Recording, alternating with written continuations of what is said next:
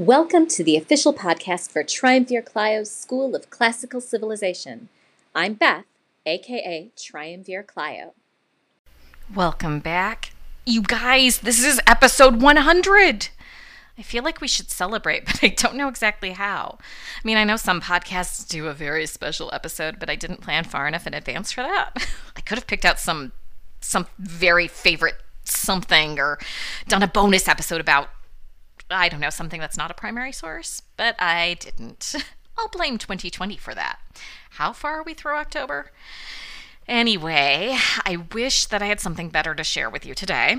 It's a comedy, which at least should be amusing, but oh boy, today's selection from Plautus did not age well.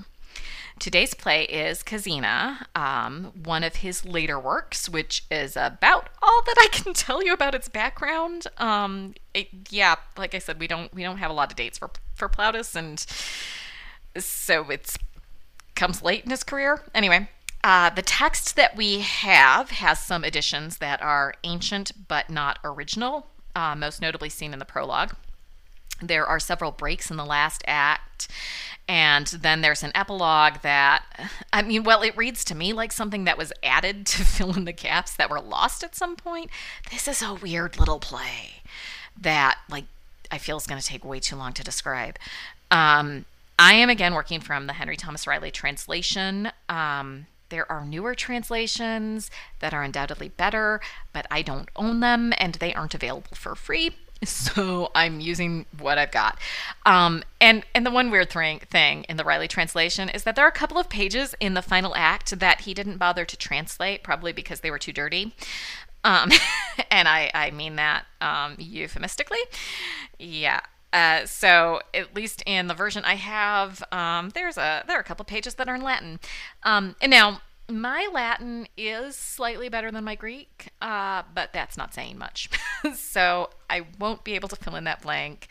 Uh, but I doubt it has much impact on the discussion point that this that the discussion points this play raises. It really is probably just a lot of dirty jokes at that point, which is why he left them in Latin because it just wouldn't be he wasn't comfortable. Anyway, you know, like 1910, 1912 that he tra- wrote this translation.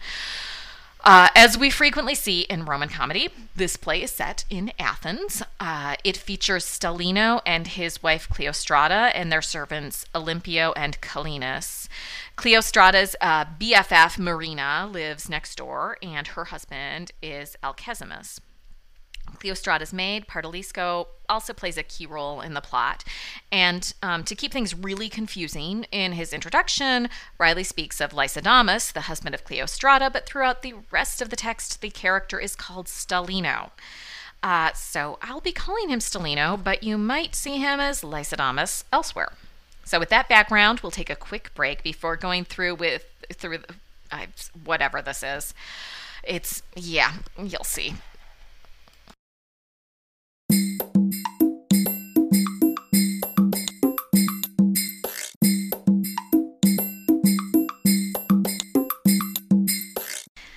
Opens with a prologue that is clearly an addition because it speaks of how this play is probably new to the younger members of the audience, but the old people may have seen it back when it was new.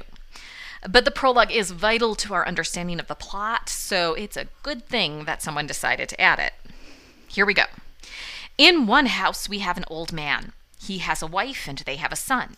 He also has a slave who is confined to bed with some chronic illness. Now, about, oh, 16 years ago, this slave discovered a baby girl being exposed. He begged the girl's mother to give the child to him instead of leaving her to her death. She gave him the baby, and he brought it home and gave it to his mistress, who raised her as if she were her own. That girl is now, well, you know, 16 years old and is quite the looker. She's caught the eye of the old man and his son, and the wife recognizes this. The old man has hatched a plot to marry her off to his bailiff and send them to a house in the country so that he can go and visit. The wife, on the other hand, has hatched a plot to marry her off to one of her servants so that her son can, well, do the same. yeah, do the same thing that his father wants to do. I mean, the girl may have been raised as if she were free, but she's not, so she can't exactly marry the son. Oh, and don't look for the son to appear in this play. He's on business abroad and won't return today.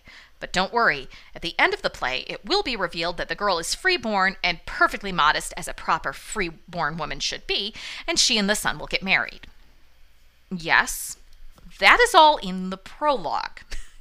if there had ever been a prologue penned by Plautus, I'm not sure he would have given all of those details away in the prologue. But whoever wrote this does. I mean, do we even need the rest of the play? Uh, there is the rest of the play, so here we go. Olympio and Chalinus enter. They argue about Casina, the 16 year old foundling whom they each intend to marry. The fight ends when they both stalk off inside. Cleostrata and Pardalisca enter. Cleostrata says that she's going next door to visit with her friend, so if her husband asks after her, that's where she is. Pardalisca says that he's asking for breakfast. Cleostrata shushes the maid and sends her back inside. She then tells the audience that she's not going to make him breakfast because he's decided to go after the, the girl that their son is in love with. He can eat when he learns to behave. She starts off to the house next door, but doesn't make it far before Myrrhina enters. They talk. Cleostrata complains about her husband, and Myrrhina says that she kind of brought it on herself by taking in the girl in the first place, and it's better to let him have his fling than to risk him divorcing her. Um, they probably would argue that point, but Cleostrata sees her husband coming, and the two women say farewell. Myrrhina goes back into her house. Stalino enters, talking to himself about how he's in love with Casina before he sees that his wife is standing right there. He professes his love for Cleostrata, and she rebuffs him because, again, the whole Casina thing. They speak about Casina and each of their plans for her marriage. They ultimately agree to each speak to the other's servant in an attempt to convince them to give up their claim to the marriage. Cleostrata exits into their house. Chalinus enters from the house, and Stalino explains that he's promised Casina's hand to his bailiff, so could Chalinus pretty please give up any thoughts he has of marrying the girl? Chalinus says no and goes back inside. Olympio then enters, continuing his conversation through the open door. Stalino asks who he's arguing with, and Olympio says that Stalino's wife is trying to convince him to give up Casina, but he's refused to do so. Stalino is thrilled. Sure, they are still at an impasse, but at least he hasn't lost. Stalino says that the only solution is to draw lots. Cleostrata and Chalinus enter with the urn into the lots. After much ado, they make sure everything is fair, and Cleostrata pulls Olympio's name from the urn. Everyone, except for Chalinus, goes inside to get ready for the wedding. Chalinus soliloquizes about his feelings about this turn of events. He's not happy. Stalino and Olympio enter and discuss the wedding and how happy Stalino is about how he will now get to sleep with Casina whenever he wants, which Olympio isn't so sure he really likes if he's going he's supposed to be her husband. Stalino, of course, overhears all of this and interjects. Uh, but they make plans for the wedding, and Olympio exits to purchase food for the wedding banquet. And when I say interjects, he has interject. There are sides. He's speaking to the audience. Um, Olympio exits to get food for the wedding banquet. Stalino exits into Alcesimus's house, the, the other house on stage, um, where Myrrhina lives because she and Alcesimus are married, right? Um, and because, so as Stalino goes there, because that's where he's planning to have his first uh, tryst with Casina. guys, this place, this play is so messed up. Uh, Chalinus has, of course, overheard all of this, and he exits to tell Cleostrata about what Stalino is planning. Alcesimus and Stalino enter from Alcesimus's house. Um, Alcesimus is happy to let his friend and neighbor use his house to sleep with the maid. Um, Stalino exits, and Alcesimus goes back into his house. Cleostrata enters, commenting about how now she understands why Stalino um, was strongly encouraging her to have Myrrhina come over and help with the wedding preparations. Um, Alcesimus enters. They speak about those wedding preparations, and he asks if she needs some help, and, and Cleostrata says, Nah, I'm good. And she exits. Alcesimus wrings his hands because he hasn't managed to get his wife out of the house, and he told Stalino that that he'd make sure it did. It, oh, and what's he gonna do? Alcesimus exits into his house. Cleostrata enters and does a little jig at how she's going to outwit her husband. Stalino enters and asks if Myrrhina is helping with the wedding preparations, and Cleostrata says that it would be unseemly for her to ask because that would require permission from Myrrhina's husband. And A proper matron doesn't go around talking to men she's not married to. If Stalino thinks Myrrhina should help, then he needs to speak to Alcesimus himself. She exits back into her house. Alcesimus enters, and the two men, of course, argue over the conflict that Cleostrata has orchestrated about getting Myrrhina out of the house so that Stalino can use it for his whatever this is. Alcesimus exits back into his house.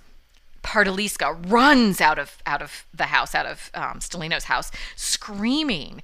She tells Stalino that Casina has a sword. No, two swords, one for each hand, and she'd rather kill the bailiff with one and Stalino with the other than lie with either of them.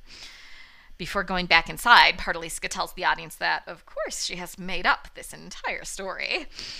Olympio enters along with the cook and provisions for the feast. They exit into the house to prepare the meal.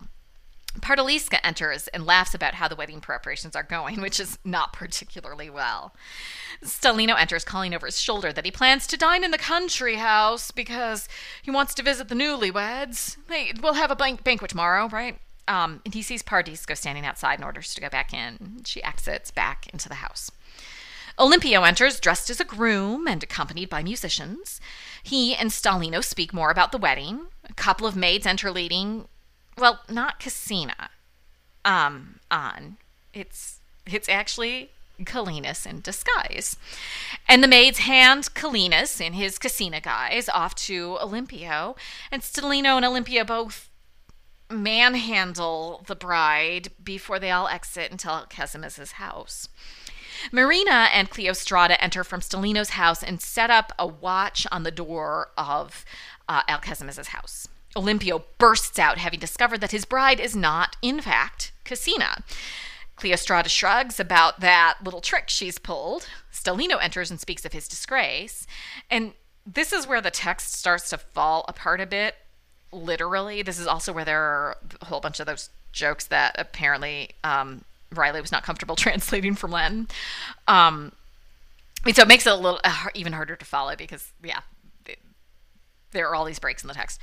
Um, Chalinus then enters, uh, still wearing his Casina dress, and the confusion is cleared up, and Stalino and Cleostrata reconcile, and everyone is happy and and friends again. Um, and that's, I mean, and that's kind of where the play ends because the next the, uh, where it the last part the last lines are an epilogue spoken by the players it doesn't say who um, which is why i have to wonder if it's not original um, and the epilogue says, "Oh, guess what, guys? It's okay. It's going to turn out that Casina is the daughter of Myrrhina and Alcesimus. Um, so she's going to get to marry Euthynicus, the son of Stalino and Cleostrata, and now you should all applaud."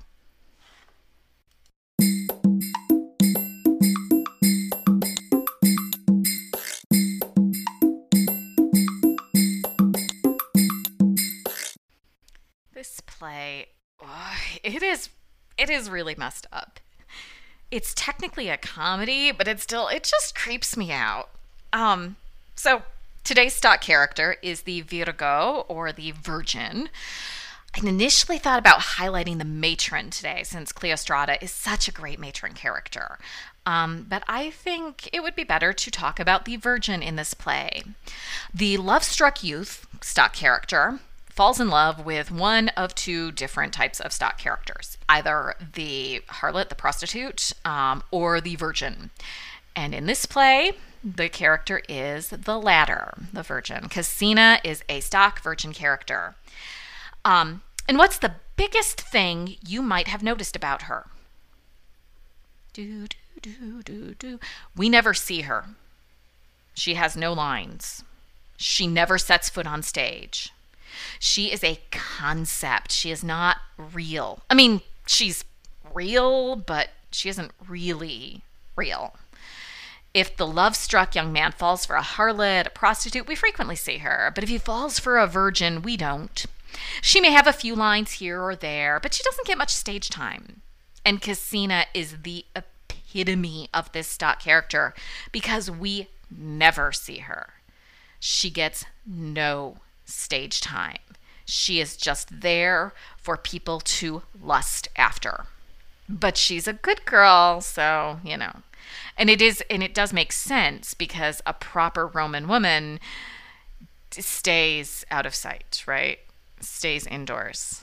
Um, does not cavort with with strangers with other men, which we see in Cleostrata saying, "I was like, oh, I can't go and talk to the the man who lives next door. That wouldn't be proper." Casina is very proper. We never see her. That's how good she is. But it's also interesting to note that Euthynicus gets no stage time either, um, which shows us that this play is not about them. It has nothing. It, it's a, it, it's about Stalino and Cleostrata. The young lovers are secondary to the battle between husband and wife. This play is about the relationship between Stalino and Cleostrata. Casina and Euthynicus could be anybody, frankly. Um, and that is what is so messed up about this play. It revolves around who gets to sleep with a 16 year old girl and about forcing her into a marriage so that somebody who is not her husband can sleep with her. I mean, I feel icky reading it. It is so wrong on so many levels. So, with that, what what do you think? How would you handle this play today? How would you present it? How would you make it palatable is not necessarily the right word. It doesn't doesn't have to be palatable, but is it still? I mean, is it still a comedy?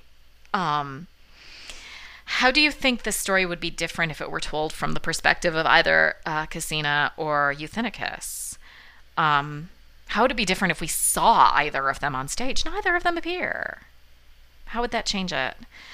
Um, and and to add a little levity, I will say over on the blog because this this is akin to um, what happens in a funny thing happened on the way to the forum, where both father and son are lusting after the same.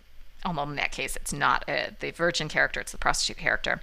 But um, so I did I did leave a little a little clip from a funny thing happened on the way to the forum that you can enjoy over on the blog. Um, but do please come and share your thoughts on on how how we make this play um, relevant to a modern audience. Um, there's a link to the blog in the show notes, or at least a URL. If you have a pen handy, it's triumvirclio.school.blog. On Wednesday, we will get to the exciting parts of the Odyssey with the famous Book Nine. Ooh, talk to you then. Oh, and don't forget to vote. You can join the discussion of this and everything covered in this podcast by following the link in my show notes. And if you're enjoying what you've heard so far, please consider supporting the show with a monthly donation of your choosing, just like public radio. And please also consider giving a five star review on your podcatcher of choice so that more people can discover the fun that is Triumvir Clio's School of Classical Civilization.